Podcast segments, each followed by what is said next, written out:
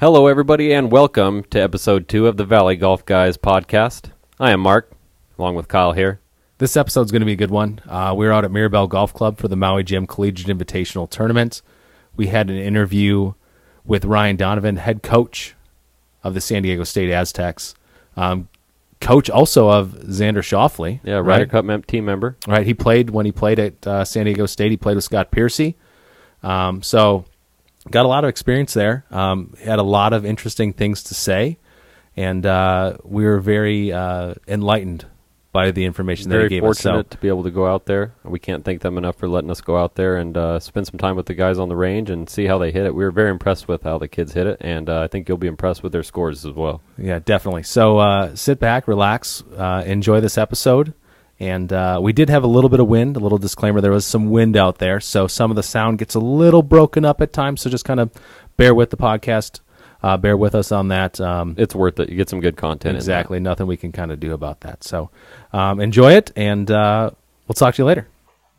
He's the guy ball! Jesus Christ! Yeah, kid, park my car, get my bags, and put on some weight, will you? I can maybe have a half dozen of those Vulcan D10s and set my friend up here with the whole schmear. You know, clubs, bags, shoes, gloves, shirt, pants. Hey, orange balls. I'll have a box of those. Give me a box of those naked lady tees, and give me two of those. Give me six of those. Oh, it looks good on you, though. We are live from Mirabel Golf Club in Scottsdale, Arizona, site of the 2021 Maui Jim Collegiate Invitational Tournament. Beautiful day out here today. Absolutely, got uh, sunglasses on. They're necessary, Yes, which we are- is very fitting because it's the Maui Jim Intercollegiate. So you might I- as well have your sunglasses on. I do actually feel kind of bad that I'm wearing Oakley's. Uh, but that's okay because Oakley's your brand. Shout out to Oakley. Shout out to Oakley and Maui Jim. We love them all. We do, we do. As long as they protect your eyes, we love them all. Right. So this is uh, this is a very special opportunity for us. We have how many teams are out here for this event? So I'm just bringing up the T sheet right now. So we have Alabama, Clemson, Georgia Tech, Auburn, Louisville, Georgia State, Arizona State, Arizona State individuals, Washington, Arizona individuals, Arizona, San Diego State, New Mexico, Oregon, and California. Quite a list. Yeah, the very impressive list. So a lot of what you're saying is that we have a lot of extremely y- good young talent. Oh yeah, I mean not here this week. No, I would not even say good. I would say great. Right. So we're uh, so today's Thursday. So they got their practice round today. So um, David Ingram, uh, director of golf out here at Mirabel, was nice enough to invite us and have us out here on the range today. So we're the, out here at the practice facility, and uh, we're going to get some interviews going. Uh, talk to these kids about what it's like to play collegiately at such a high level. You know, kind of what it took to get there, and uh, just their thoughts and feelings on on the event. Yeah, we know you can't see it from where you're sitting, but we got the University of Alabama warming up here right in front of us. They're the first to tee off today here in the practice round, so uh, we'll hopefully get them over. We're going to have a closest to the hole contest with our Flight Scope Mevo Plus. Got it set up at Stone Canyon. We're going to have a 9700 yard hole somewhere right in there, 97 to 100. Going to let them hit some closest to the hole shots, see how close they can get it, maybe get a hole in one. Um, so that'll be fun, and we don't really have anything for that, but just see, see who we can bragging rights. We'll call it bragging rights for the win there. Right, definitely. Uh, yeah, today's going to be a lot of fun. Um, looking forward to hearing what these kids have to say. And uh, what I think is really cool also is that, you know, this is a course where we're lucky enough to have the opportunity to play, you know, during the summertime quite often. Right. Oh, we've talked about how much we love this course too. So yeah, I mean, definitely just one of our come out here- favorites. Absolutely, definitely one of our favorite tracks. So, um, and most of these kids uh, can definitely score a little bit better than we can. Yeah, it's it's it's interesting standing here on the driving range because when I came out here the other day and uh, University of Arizona was out here, and uh, it was a little intimidating standing on the range hitting some shots because you were the ol- you knew where the bad shots were coming from. You know, they made a distinct noise and it was coming from our end of the range. It was a stripe show on the other end of the range, so we knew who the good golfers were on that end of the range. Absolutely. So, um, just a little bit more uh, information uh, on this event. So, uh, Mark listed off all the teams that are here. Um, each team gets to bring five players, and uh, each day they're going to be taking four of the best out of the five scores.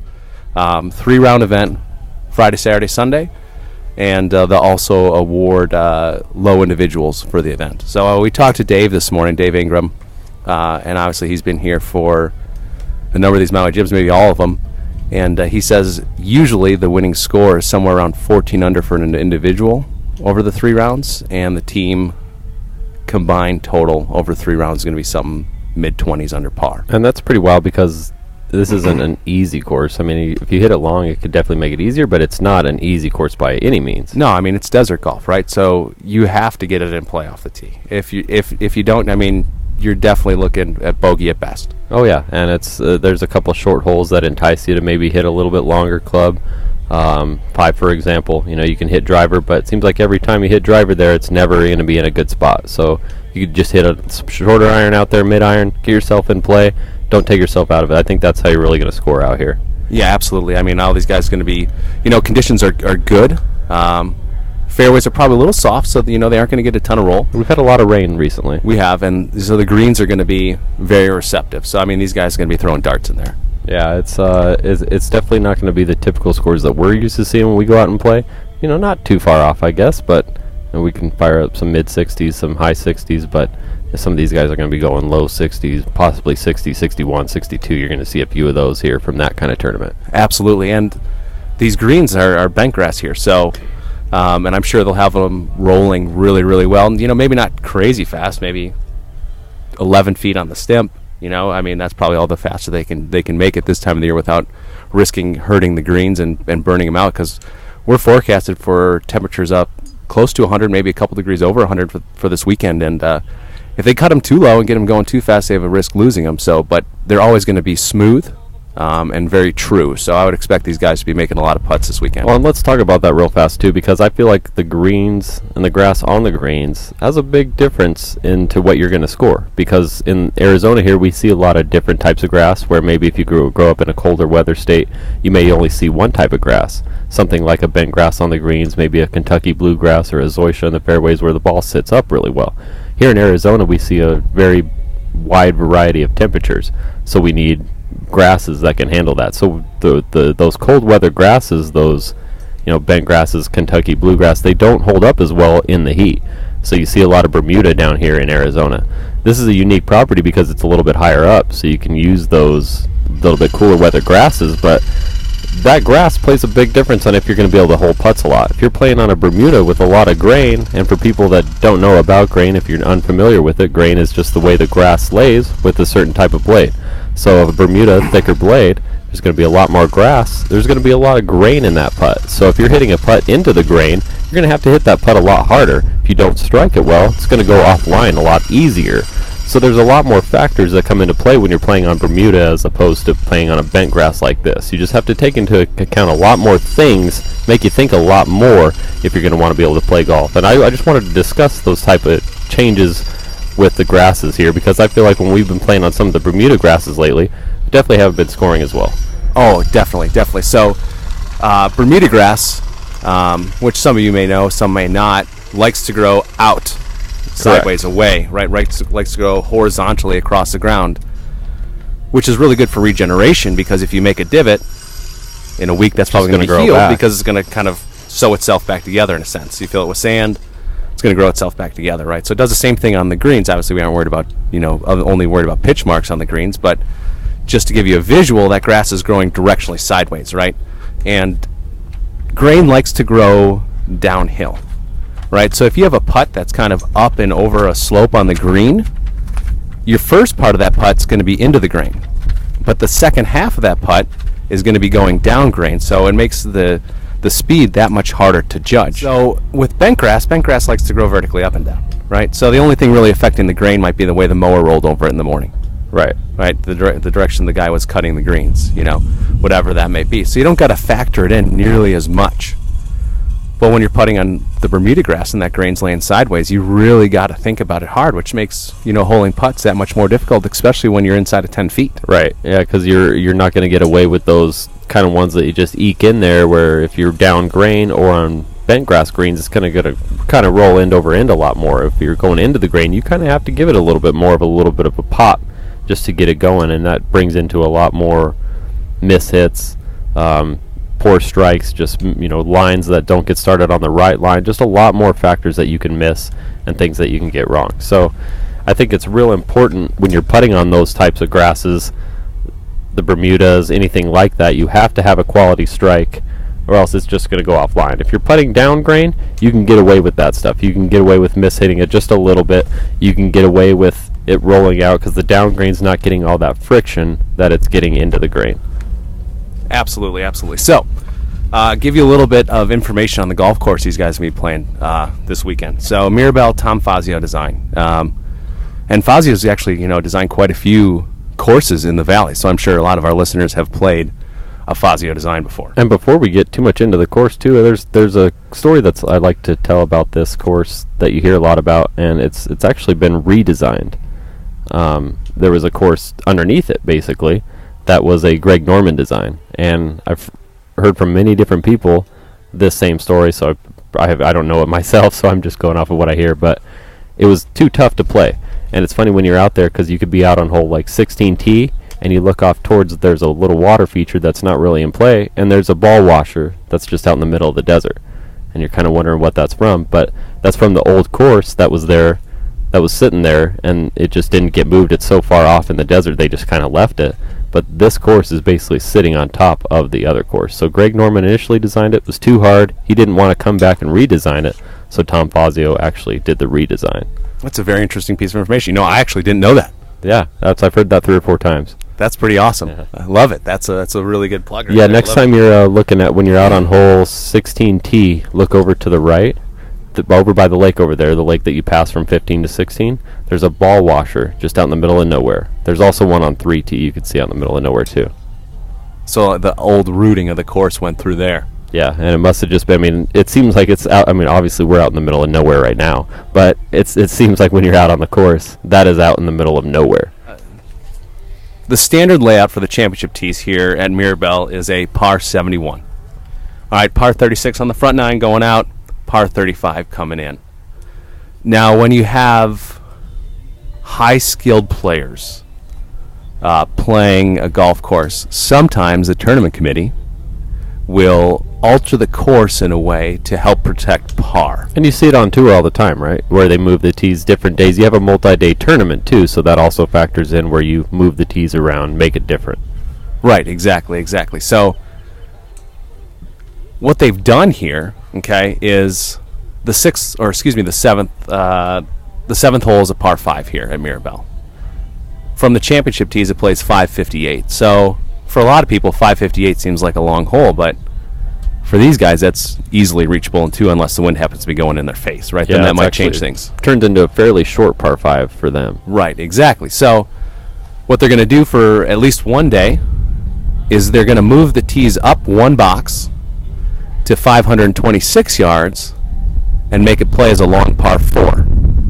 And we actually got to do that the other day, and it did play pretty tough. So uh, that's going to be a really good par four for him. Yeah, absolutely. And what it does also is it kind of narrows the landing area, so it makes driver even that much harder to hit because That's a good point. when you're playing the back tees and it's 558, your landing area, you know, you're playing the, the golf course kind of how it's designed, so that landing area is a little bit more generous. Well, now you move these tees up, and that landing area kind of actually gets narrowed, making a little bit the drive, you know, the tee shot that much harder. And obviously, these guys still got to be hitting driver most likely because they're planning on hitting the screen in two if it's a par four. Right. Yeah, you you have to get there in two. Right, exactly. There's there's no laying up on a par four here, that's for sure. Yeah. I hope not. right? Unless they're forced to if they hit in the desert or something, right? So then another hole that they actually change, which is a lot of fun, is the 11th hole. Uh, par 3 from the back tees, how it normally plays standard, is about 180 yards to the center of the green, right? And this is, it's a good par 3 because it's kind of a narrow green, okay? Just trying to paint the picture here. On the left side of the green, you got two bunkers, and on the right side of the green, you have a severe drop off about five yards right of the edge of the green down into rocky desert. Right. Yeah, it's it's it is not a you do not want to miss it right. Right. So when they move that tee up and make number seven play as a par four, what they're going to do is they're going to move the tee on 11, the par 3, to actually the back tee box of number 18. So 18T actually, the back tee box has a view of, of, of 11 green. So they're going to move the tee for 11 back to that box, and it's going to make it play around about 205 to 210 to the center of that green. and it's usually playing slightly into the breeze a little bit too. So Right. that usually maybe a little bit right to left. So that becomes a pretty tough hole because the green is really narrow, and they can do that because 18. How long is 18 from the back tee? Par four. Uh, 18 from the back tee is listed as 474. So it's not a short hole. Um, it's definitely going to be shorter than number six, with it being played up as a par four. But um, moving that tee up necessarily isn't too penalizing because that is a really long hole and a, and a challenging hole to begin with anyway. So if you move that up, make that a little bit. I don't want to necessarily say easier because it's only going to be maybe two clubs shorter coming in. Um, but it makes it a little bit more challenging on that par three and a little bit, a little bit better view. It's a really cool tee box from back there. Yeah, it's a really cool view. So when they put the tee box for 11, move it over to 18 back tee, then they'll move, as Mark was saying, they'll move uh, 18T up for the par 4, uh, which will make it play around 440. So it's not like it's making it play that much easier. No, it's it's still going to be fairly long for them. Or it's not fairly long for them. It would be longer for us or most average golfers, but that's going to be actually playing more like driver nine iron driver pitching wedge for most of these guys. Right, exactly. So if you had to guess, how far, you know, on average are these guys hitting it off the tee? Mm, Your average one, not the longest, not the shortest, right in the middle. What do you think? carry probably right about 300, 310. I'd say that's a pretty good estimate. Yeah. Yeah, and then you're probably getting about probably 10 yards of roll out here today. So the average drive I would say is probably going about 310, 320. Right. So, and that's the average drive, folks. So, there's there's guys who are going to hit it shorter than that. There's guys who are going to hit it longer than that. So, uh, probably some of the ones that you see going closer to the 20 under number or something like that are going to be a little bit longer. Chris Enders is currently on assignment. And now, San Diego State Aztecs men's golf coach Ryan Donovan. Yeah, we can't thank you enough for coming on, man. That's awesome. No, I That's, appreciate this it. is- no worries. so I always tell Hopefully Kyle all when I when I played in high school and college, my coach would just drop us off, and he'd be like, "All right, guys, have fun," and he'd go play another course somewhere close. So. Right, right. so you're doing a lot more than he ever did. Yeah, sometimes that's better. yeah. Go ahead, Kyle. All right, so kind of what we, you know, uh, obviously, thank you for uh, taking time out of your day, Ryan, to uh, to have a quick interview. So, we kind of, you know, just kind of want to pick your brain a little bit about what it's like to coach at at a high level, um, what the players kind of go through, how they prepare, how much time they invest in in the game, um, and what you do to prepare them. Uh, you know, for for events. Um, obviously, you were a, an excellent junior golfer yourself, um, as far as your dad tells me. and uh, then also, if you don't mind, we'd love to uh, you know talk to you a little about uh, Xander and you know what it was like to you know coach now a current Ryder Cupper. Yeah, no worries. Appreciate appreciate it, guys. Um, you know, I think the biggest thing, uh, you know, coaching at this level is, is recruiting. I mean, you got to get those players that are self motivated, that that want to, you know, be on the tour, at least have that as their goal when they get started. That obviously changes throughout college. You know, they fall in love, or you know, maybe want to get a job or whatnot. But uh, if you get those self motivated kids, I think that's been our success um, in terms of, of the recruiting side of things. And we get guys a little bit under the radar. Um, we're, we're a top 25 program, but maybe on paper they we get overlooked a little bit. So um, we kind of get guys that roll up their sleeves a little bit, put in a lot of work, and, and play with an edge. And that's kind of been the, the story of our success. That's awesome. How many years have you been coaching uh, for San Diego State now? 18. Wow. I Yes. didn't know. I didn't realize it was that many. Right, right. Yeah, Yeah, time impressive. flies. Uh, you know, as you guys know, when you love what you do, it's just uh, you just keep keep doing it. Sure. What was the program like when you when you took the job? Was it a success, uh, Uh, successful it, it it was solid. Yeah, the the platform was there definitely. Um, I played at San Diego State. I was I was average in college, but uh, but we had some good years for sure. Um, played with Scott Piercy, um, who's on the tour now. Very nice. And so he kind of set the tone a little bit. And uh, obviously JJ Spaun played for me, who just just kept his card, which was great. And um, and Xander, you know, watching his success has been um, just a, just a pleasure. That's awesome. So, what was the recruiting process like for Xander? Where, you know, where did you find him? How'd you get to know him? Well, I'll tell you guys a funny story. So we recruited him pretty hard. You know, he's, he's from San Diego, and um, I offered him only fifty percent, and I lost him to Long Beach State. They gave him a full ride. Um, they were a lot smarter than I was, and um, he went there for a year. And then his coach Ryan Ressa um, went to work for TaylorMade, and there was no coach there for a while. So he, you know, his dad was his instructor, and his team was down in San Diego. So it was just a good fit to come back. So so we had him for three years. Um, luckily, I was able to step up on the uh, dollar amount to get him to come. And um, he was a joy to joy to coach. I, I really just stayed out of the way, to be honest. His, his dad was very involved, and they, they had a good team, and I was more of a support system. And and um, he, he was one of the hardest workers I've had, and, and that shows um, shows with the success now. Is there something that you can point to or see that, like, looking back on that, like, oh, like, oh that's when I knew he was going to make it to that level, or is there something that, like, someone like he has, or something that, that he has other than like other players don't that stands out, or do you kind of just it just sometimes it's just random? you know, he just had that, that killer mentality. He just wanted to win every time he teed it up. Um, he had all the shots. He wasn't afraid to try shots, especially in college. And um, honestly, I think the biggest thing that was holding us back was his putting. You know, was a little streaky at times, um, but he, he has a great golf coach, uh, Derek Uyeda, out at the Grand Del Mar. And uh, once they started working together, that, that really just took him over the over the top. That's interesting, yeah, because we've we've never had anything obviously near that level, but we could see with some of the juniors that we have, obviously some are better than others, but with uh, a few of them, it's like, wow, this kid is going to be really good. You know, you can really tell that they're gonna they have something special, and I just didn't know if maybe.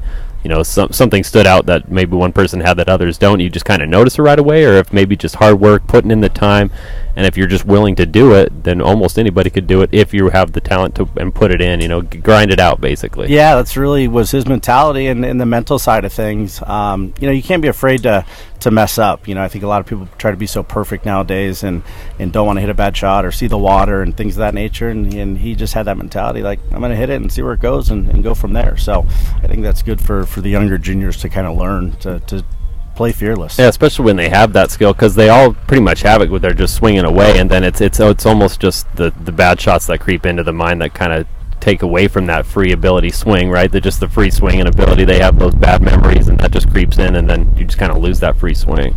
Yeah, definitely. No, it's, it's spot on. And, and it's funny. The last semester that, that he was here, he had he took all night classes, which I was like, oh, that's kind of a grind. You know, seven to nine forty Monday through Thursday. But he we'd go to workouts and he'd go practice on his own where, wherever he wanted to go, and then he'd meet us at one o'clock for, for team practice, and never even told us about it till till the end of the year. Honestly, That's So, impressive. Um, he was just that kind of guy, and, and very focused, and um, you know, I think that's what you have to do. Yeah, making and taking advantage of every minute, literally every minute of the day. Right. That's impressive. Sir. Yeah, we- PGA Tour major. Do you think rank higher than an Olympic win? Right, I, that's such That's a good int- And you know, going into it, I mean, the week before he wasn't even going to go because um, travel restrictions and things of that nature. And he said it was it was just a very rewarding win. And his dad was there, which was special because he was trying to be an Olympian um, at, at one point. And um, so to share that bond as well with with his dad, I think um, just had a lot of value that that they'll always remember. Awesome. That's really cool. So as far as your coaching goes now with uh, the group of kids that you have, um, And we got a prime view of them right here. They're about 20 feet away from us here on the deck here, right on the range. just and put on a stripe show for us. grinding. Um, how much? How many hours a week do they put into uh, the game Be- between workouts, meetings, playing, practicing? Yeah, so w- with NCAA rules, uh, technically we only are allowed 20 hours with them, which which is very minimum. And and if that's all you do, you're you, you won't be on this range right now. Right. Um, so luckily, like I said, you, you motivated guys that, that want to get good and play well together as a team, and they push each other. They practice together. Um, they they do a lot more. But we do workouts uh, two days a week at 6 a.m. and then we do yoga on Fridays, um, which they've totally embraced and has been really good for their body and, and kind of let them cool down for the weekends. And then uh, we're big on playing. You know, you got to play. All this range stuff is, is warm up, and uh, you got to learn to compete and get on the golf course and see bunkers and lakes and, and brush and wind and all those different variables um, to learn how to score. And that's really what it comes down to. So we put them under the gun all the time, and we compete. We're going to compete today, even though it's a practice round, and just try to make them as uncomfortable as possible at all times. So do you do anything special? Uh, you talk about making them uncomfortable out there. Do you put them in different scenarios? Do you just let them play their ball throughout the round? What do you What do you do to make that happen? Yeah, we'll put them in different scenarios. You know, we'll talk a lot, a lot of, lot of um, talking back and forth to each other, kind of calling each other out and uh, putting them under pressure at some point. Um, and uh, yeah, like I said, just not making them feel good. Stand right next to them, talk to them while they're swinging, things of that nature, just to be a little bit different.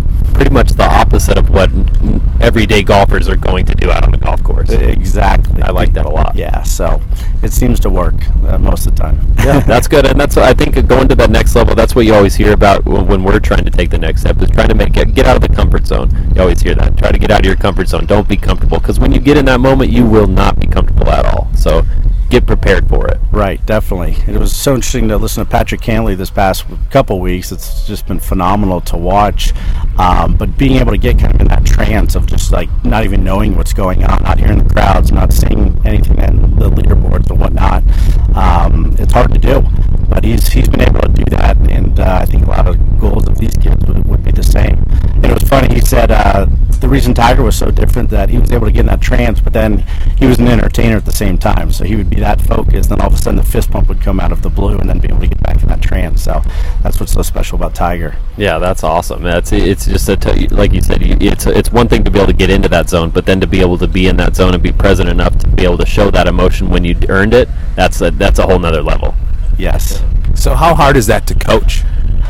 it's hard, especially at this level. There's so many distractions, so much going on. Um, but I think you have to talk about it and you got to be aware of it and try to understand it. Um, so, you know, we're, we're the developmental tour for, for the PGA Tour is the way I look at it. So we need to kind of experience, uh, experiment on things like that and, and try to get them in, the, in those places so that we better themselves, you know, for, for their future. So as far as the guys that are on your team right now, do you see any one of them? I mean, obviously you have hopes and aspirations for them to take it to the next level, but is there anyone in particular they might hear, you know, this podcast at one point, but that you feel is going to take to the next level? I mean, they all have the potential. I think it's just a matter of taking them to that next level. I mean, on paper, um, we got a kid from Thailand, Puwit, who's ranked about 20th in the world and um, won three times last year. And, you know, he's, he's got a very, very good shot. But, um, yeah, time will tell, you know. Uh, hopefully, uh, hopefully a couple of them will, will have that opportunity. Awesome. Well, yeah, we wish you a lot of, lot of good luck out here this week, and I'm sure the guys will do well. Um, it's just a great venue to be out here. We're glad you could come enjoy it and bring the guys out. And thanks for taking the time to come and sit with us here. That's we really appreciate it. Yeah, thank you, Ryan. Thanks, guys. Yeah, really that was, appreciate that was it as well. awesome. Yeah. Awesome. Thank you, man. That was uh, some spectacular inside information. Um, what a wonderful opportunity to have that. I mean, a guy who's played collegiate golf himself. He's coached one of, I mean, unarguably one of the best I mean, in at this world. moment, you can say he's top 12, top 10 in at least the United States, right? Right. I mean, Stricker feels like he's good enough to play on, on the uh, Ryder Cup team, you know, later this month. So, and he won an Olympic gold medal. And not too many people get to say that. You, that you've won an Olympic gold medal and that you're just one of the top, eh, obviously, in the world. Right. I you know I what I thought was interesting is and I think a lot of people, amateur golfers, right? Speaking to a lot of people here, spend too much time grinding it out on the range rather than getting on the golf course and putting themselves in in scenarios and they, they practice all this time on the range and then they go out and get into a game, a competitive game, whether it's for five dollars, twenty dollars, a hundred bucks, and then they get Way too uncomfortable. Get uncomfortable Yeah. because their practice time isn't spent on, on the golf course. And let's back that up real fast too, because not only are they is their practice time, it's just spent in the wrong place, but it's also spent literally in the wrong place. They're spending time on the range. They're not spending time on the practice green. They're not spending time chipping and pitching. Where if they're going to be spending all that time in the practice area, I would rather see them doing it in that short game area rather than on the driving range. Now take the next step. They're spending all that time on the driving range or the practice, whatever whatever you're doing. Needs to be more time on the course and playing. Right, because no matter how skilled you are, the best player in the world or a 20 handicap, right? The best player in the world is going to go out there and he's going to hit bad golf shots over the course of 18 holes. It's not going to be as many bad ones as your average golfer, but he's still going to hit bad golf shots. And what makes a good golfer is not your ability to hit a ton of great shots, it's your ability to recover after a poor shot. Right, and I think going even further on that, it's being able to be comfortable with that uncomfortableness. Right. So for like when you, for example, we were playing Desert Mountain Outlaw the other day, and I was 500 through six holes. I had it going. Absolutely I had had I on going a rope. pretty well, but the, I Started started birdie eagle. but I haven't I haven't really been there too often. No, Right? I so- mean, I've been under par very well, but you don't. You're. I was not in that position, and I have not practiced being in that position, so it's hard to keep yourself in that position. It's it's very difficult. You start to get uncomfortable because you haven't been there before. I mean, everyone, a lot of people can relate to this point where you have kind of a, a low round going, right? And you're getting to 15, 16, right? And you're like, man, I could shoot my best score of my life. Right. Whatever the number is, Whatever number relative matter. you, just your best round. Exactly, and you, you're like, wow, that thought starts creeping into your head. I could, I could really post a good number here, and then you go and make a double because you just took yourself out of the moment. Started thinking about the score. Started thinking about anything else except for what you were supposed to be thinking about, which was the next shot in front of you. Exactly, exactly. So, I mean, it, it's happened to myself. I mean, it happened to me. What last year? I was, I was six under through eight holes, and I started thinking 29. Yep.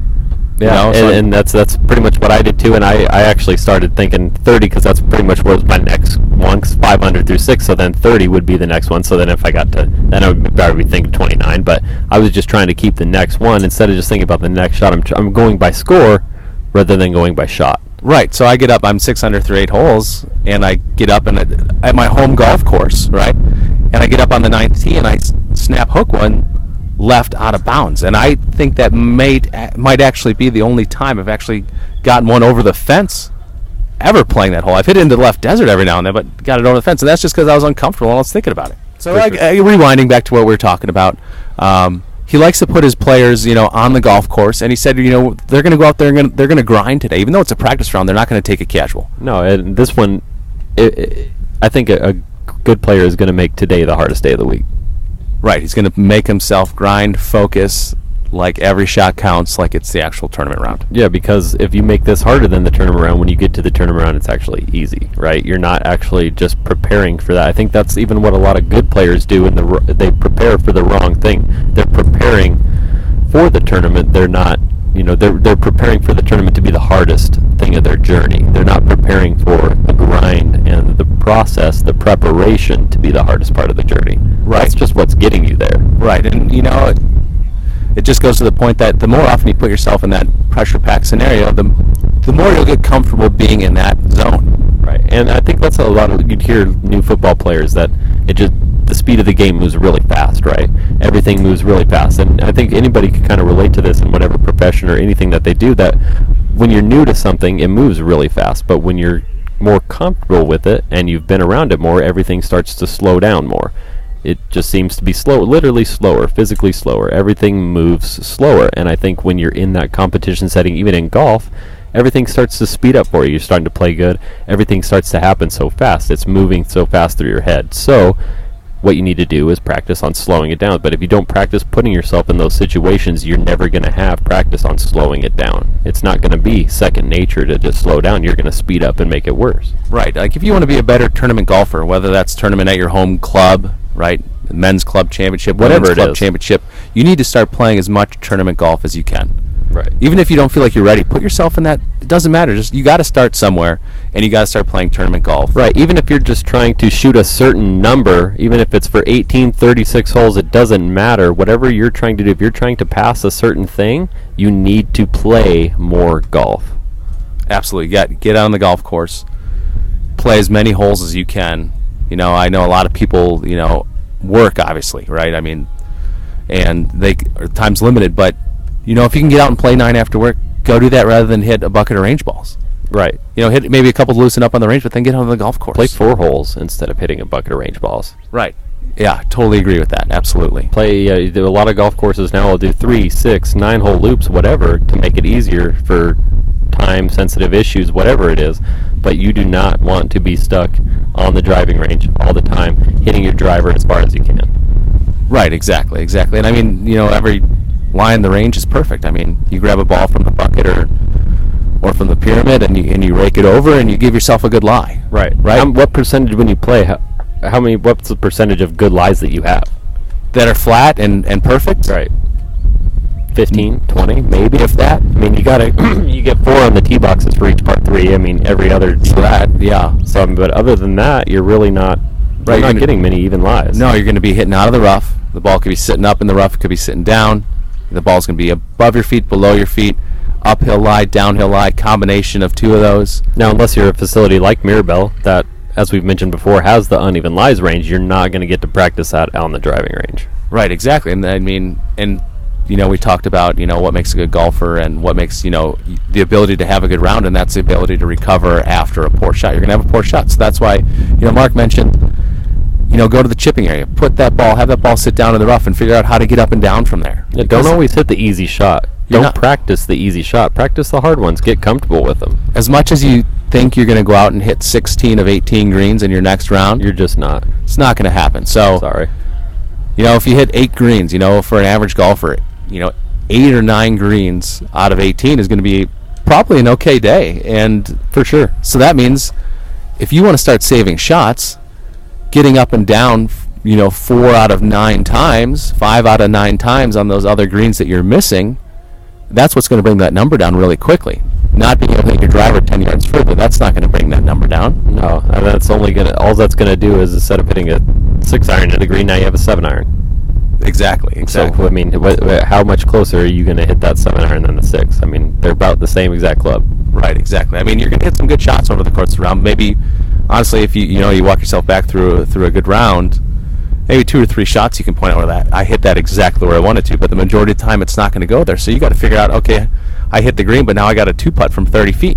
Right? And you get a three putt. There's an extra stroke you just threw out the window. When I was just talking to you about this the other day, Tiger Woods was talking about in one of his My Game episodes that over the course of a four round tournament, he may hit two really good shots. I mean, that's if, if you're shooting even par 280, it's 280 strokes. Whether so, let's just say half of those are shots. So 140 shots you're hitting, and two of them are great. I mean, that's less than two percent.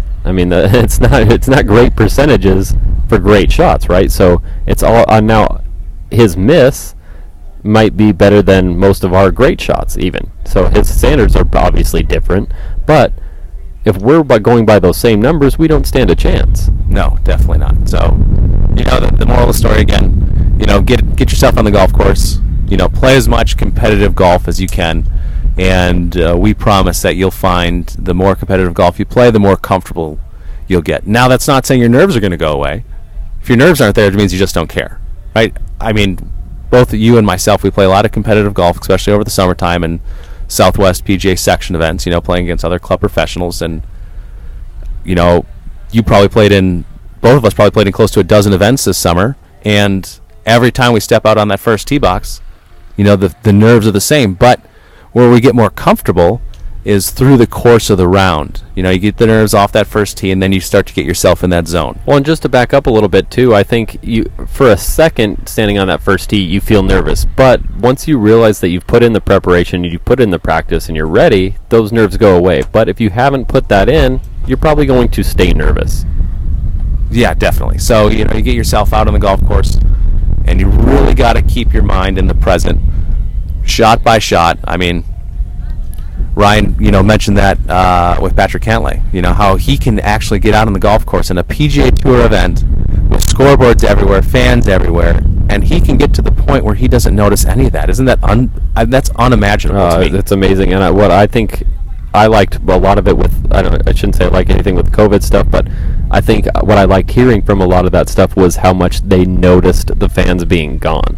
Right. I think that made it tougher for them than anything because they were so used to having all that stuff there to where they didn't notice it. Now when it's not there, it's almost eerie. right. Exactly. Almost too quiet. For Right. It's like when you walk in, if you're used to something, you know, hustling and bustling, and you walk in and it's really quiet and really dead, something's wrong. Right, exactly. And that's probably how you feel when you're out on tour like that. You normally got a bunch of drunk people yelling at you, making a bunch of noise. Now all of a sudden it's dead quiet. Right, and it's a, just this different feeling, and you start to, you know, hear things you're not used to hearing. See, you know, and you're playing golf like we play it. your sight line's different because your fairway's not lined with fans. It's now you just got the trees and Yeah, and the it's- OB stakes staring in the it's face. just totally it's totally different but then now they're we're getting back more to their normal type of golf and what they more prepared for because these guys are more used to that they're they, they they want that around and it just makes it easier for them to like what we are saying it just makes it more comfortable right you're trying to make everything the same trying to make it all similar to where you're never feeling out of your comfort zone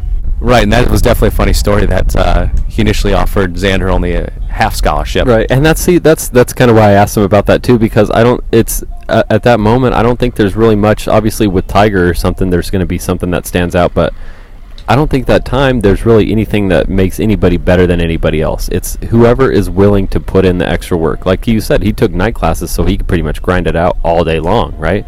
Now you could probably work work it around to where you're taking classes in the morning and then working out at night or whatever, but he fully maximized his time to where he can be outside on the golf course working out, doing whatever, fully dedicated to golf to where then that time came where it was quiet time, that's when he's po- focusing on school. So, I mean, talk about having your priorities straight. I mean, absolutely dedicated to the game. Also to his, I mean, he went to class, passed his classes. He's got to He get through college. Right, he wasn't just he wasn't just focused on golf. He he did well in school. Right, too. but, you even heard him like he said that you know they work out at six a.m. So he's he's up at, at five o'clock, maybe five thirty, getting to the gym for his six a.m. workouts, then going and practicing, you know, and spending majority of the day practicing, and then probably getting some schoolwork done when he can, and then going to class from seven to nine thirty or whatever it was, you know, you know, four days a week. Yeah, I mean, if I worked out at 6 a.m., I'd probably not be doing the show right now because I'd probably be begin taking off in a stretcher because I'd be pulling some It'd muscles. be, or- it'd be nap time pretty soon. yeah, it's it's you won't you won't find me working out at 6 a.m. and that's why you're not finding me on the PGA Tour as well.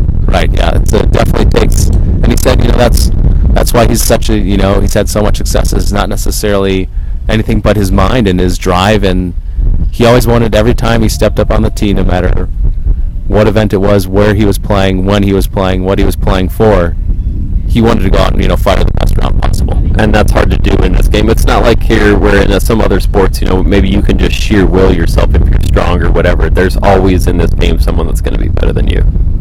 Yeah, absolutely. And you know, you're playing with that guy, and and if you know you're going around the golf course and he's beating you by three or four, I tell you what, it does not make you very happy. All you want to do is try, try to catch up. And the harder you try, the worse it gets. Exactly. So exactly. and so so that's why it's it's really impressive to hear about some of these stories who make it just because they they put in so much more than usually anybody's ever even willing to think about putting in. right.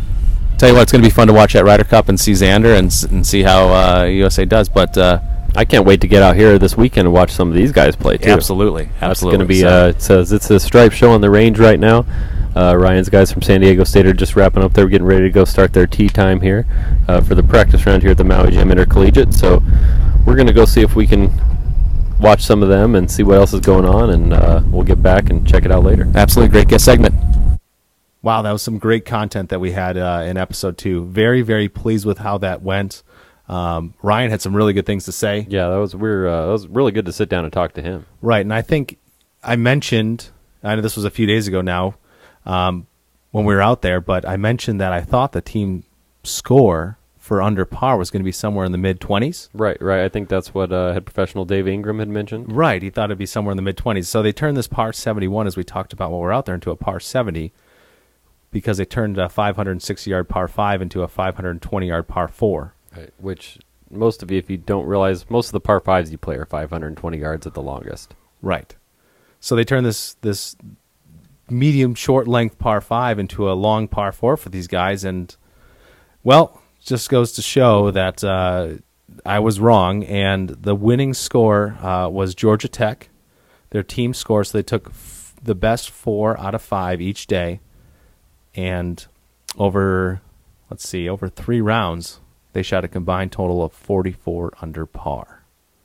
And that's just absolutely ridiculous. On day two, they averaged 65 and a half. So player. four and a half shots under par per player, with par being 70. Right. Yeah, so it's the 65 is pretty impressive. I mean, Right. So on on on day three, they limped it in with a combined total of 10 under to win. I, I wish I could ever Yeah. make that claim that I limped it in 10 under.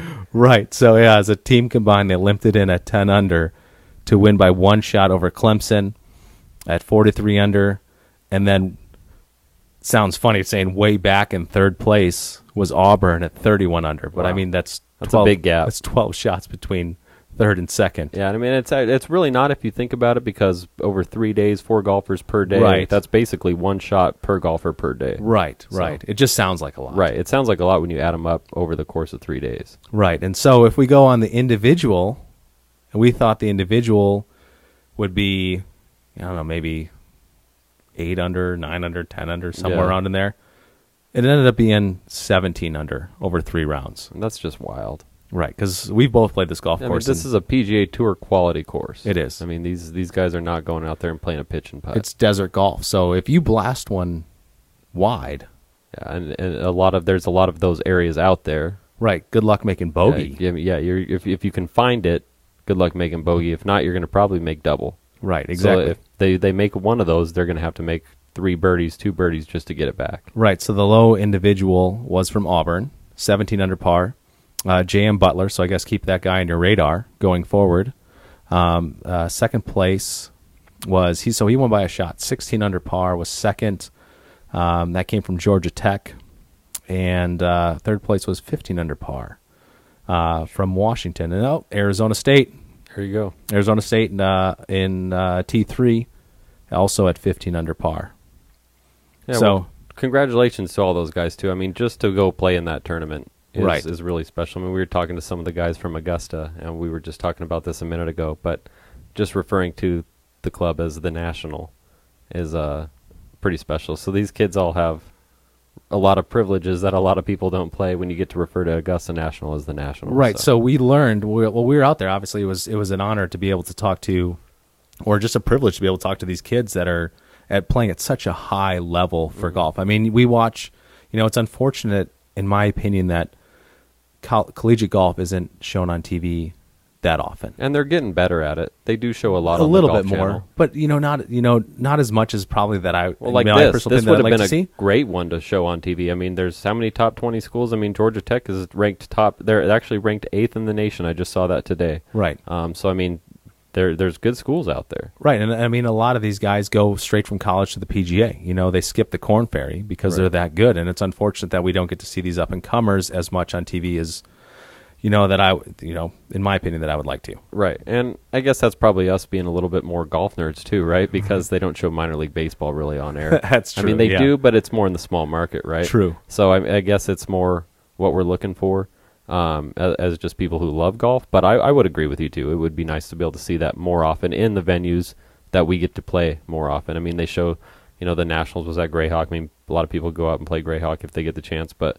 um, just to be able to see it on places that we're going out to all the time, that's really that's cool. It is. It is. It's. I mean, it was fantastic being out there. Um, we were on the range and watching these kids warm up for their practice round, right? And we're you know seeing the teams come in and the teams go out as a single tee time. They play in a five some and they go out and, and play the golf course with their coach and get a feel for the course. And we're watching them warm up on the range and Georgia Tech comes in. There's this guy and guy I say he was definitely tall. Young man. young man. Yeah, he looked probably older than us, but Right. he wasn't. Uh, I would say fair estimate, probably six four, lean, maybe two thirty, Very two fit. two twenty. All of as these far kids as were weight. fit, by the way. But he was teeing this ball half an inch to an inch off the ground with his driver and absolutely ripping it. Yeah, hitting huge. I mean, nice high balls, huge balls that were carrying 340, 350. Right. I mean, and we're not exaggerating on that number. 340, 350, this high off the ground. Right. Just absolutely ripping these shots. And so that we talked to David Ingram, the the director of golf at Mirabel, and he's out on that the par four that we mentioned, the par five turned into a par four five twenty, and he's you know down the hole away, he's kind of spotting a little bit, paying attention, and he hears this ball land, and he's like, "What the heck?" Because he thought he was way out of range. Right. So on this 520 yard par four, the kid from Georgia Tech bombs one down there th- over 370 yards and has a, a gap wedge into this 520 yard par four.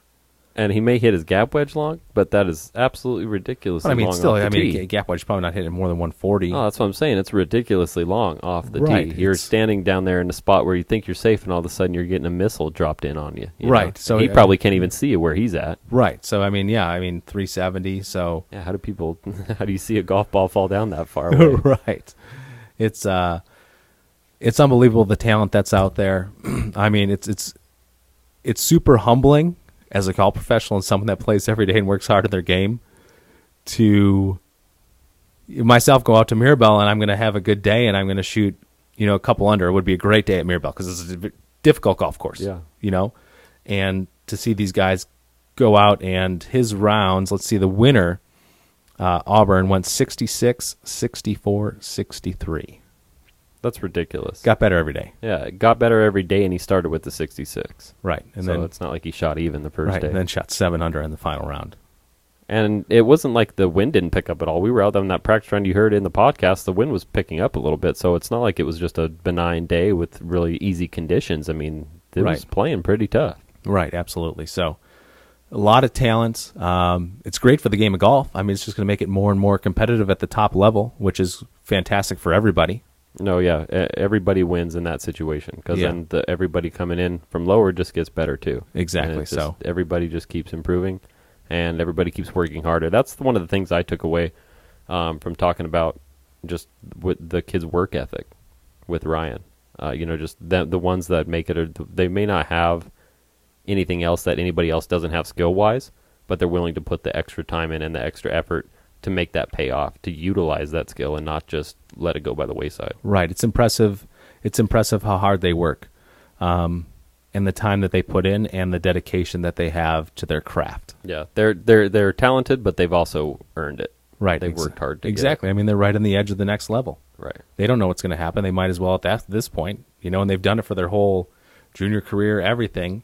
Just put 110% effort in, not maybe 120%, you know, just everything that they can to be the best golfer that they can every single day. Every time that they go out there, and what's impressive too is that they went right from there. Most of them went straight to another tournament. Right. I mean, uh, Georgia Tech got a private jet, and where did I think I don't know what tournament they went to, but the two days later, I think they were playing in another tournament. So Right. the Maui Jim wrapped up on Sunday. They were playing on Tuesday. right. And they got to keep up with school at the same time. School's going on. They're not just professional golfers, or we just sit around and get to talk about golf all day. They got to go to school. Right, right. So I mean, that's kind of where I went with my where I wanted to go with my point of you see the basketball players, you see the football players on TV. You know, everybody's watching college football on Saturday. Once basketball season rolls around, I mean, you're watching those invitational tournaments at the beginning of the year. Then you're watching conference championships. Then you're watching. These are those guys in golf. Right, exactly. And is that you know, it's unfortunate that we don't see it as much on TV. Like the NCAA tournament, basketball tournament comes on, and everyone's glued to their TV for three weeks. Yeah, that's yeah. It's it's the whole nation's captivated. Right. Well, and that's why you got to rely on the Valley Golf guys to bring you this exclusive content out at these tournaments because not everybody's willing to go out there like the Valley Golf guys are. So you get the exclusive interviews with coaches and get to hear stuff that you won't hear on normal media outlets. Right, we're kind of spoiled that we get to do this. Yeah. So, and we, but we want to bring it to you as well. We don't want to hoard it ourselves. We want to pass on that information so you get to hear it as well. Right. So I think one of the coolest things, also, just to just an end note here, is that when obviously, you know, these teams have have tournaments, and this was Georgia State's or Yeah, Georgia Ge- Georgia State. State's tournament. That's where Dave went to school. Right. David Ingram, the the director of golf at Mirabel, he went to college there, so Georgia State holds their invitational tournament at Mirabel.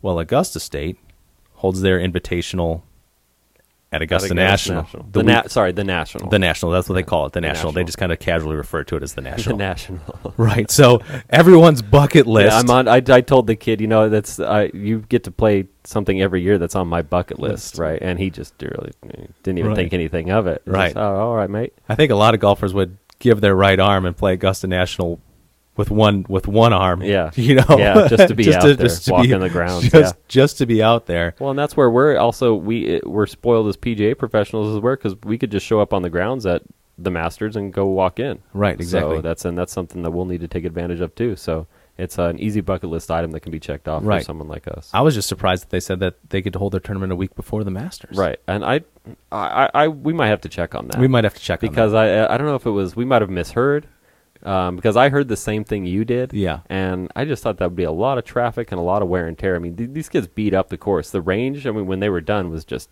just Littered. It was just landmine of divots. was, it so was. I'd be interested to see if they played it the same way or if they played it from the same tees because you know those part threes are they've got to be beat up by the time they're done. Right. So unless they just go and replace all the grass, Right. I just thought it was it was interesting how they're like, yeah, I've played Augusta twice, I played Augusta three Yeah. times. Oh, how many times have you played the national? Right. Well, Well, I've, I've never, uh, twice this last year. and- Right, yeah, it's It's like, just uh, very casual conversation. never even been there. Yeah, I mean, we're standing there like really wide-eyed, like what Augusta National? Did I hear that right? Yeah, and they're just uh, whatever. Uh, we'll Right. play. We'll play it later this year. Whatever.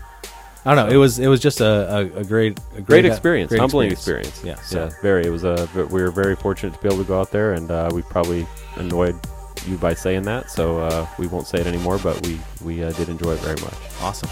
Yeah. Well, yeah. We'll look forward to episode three, and uh, we'll have some good content coming for you soon. And uh, thanks for watching. Yep. Absolutely. Stay tuned, everybody.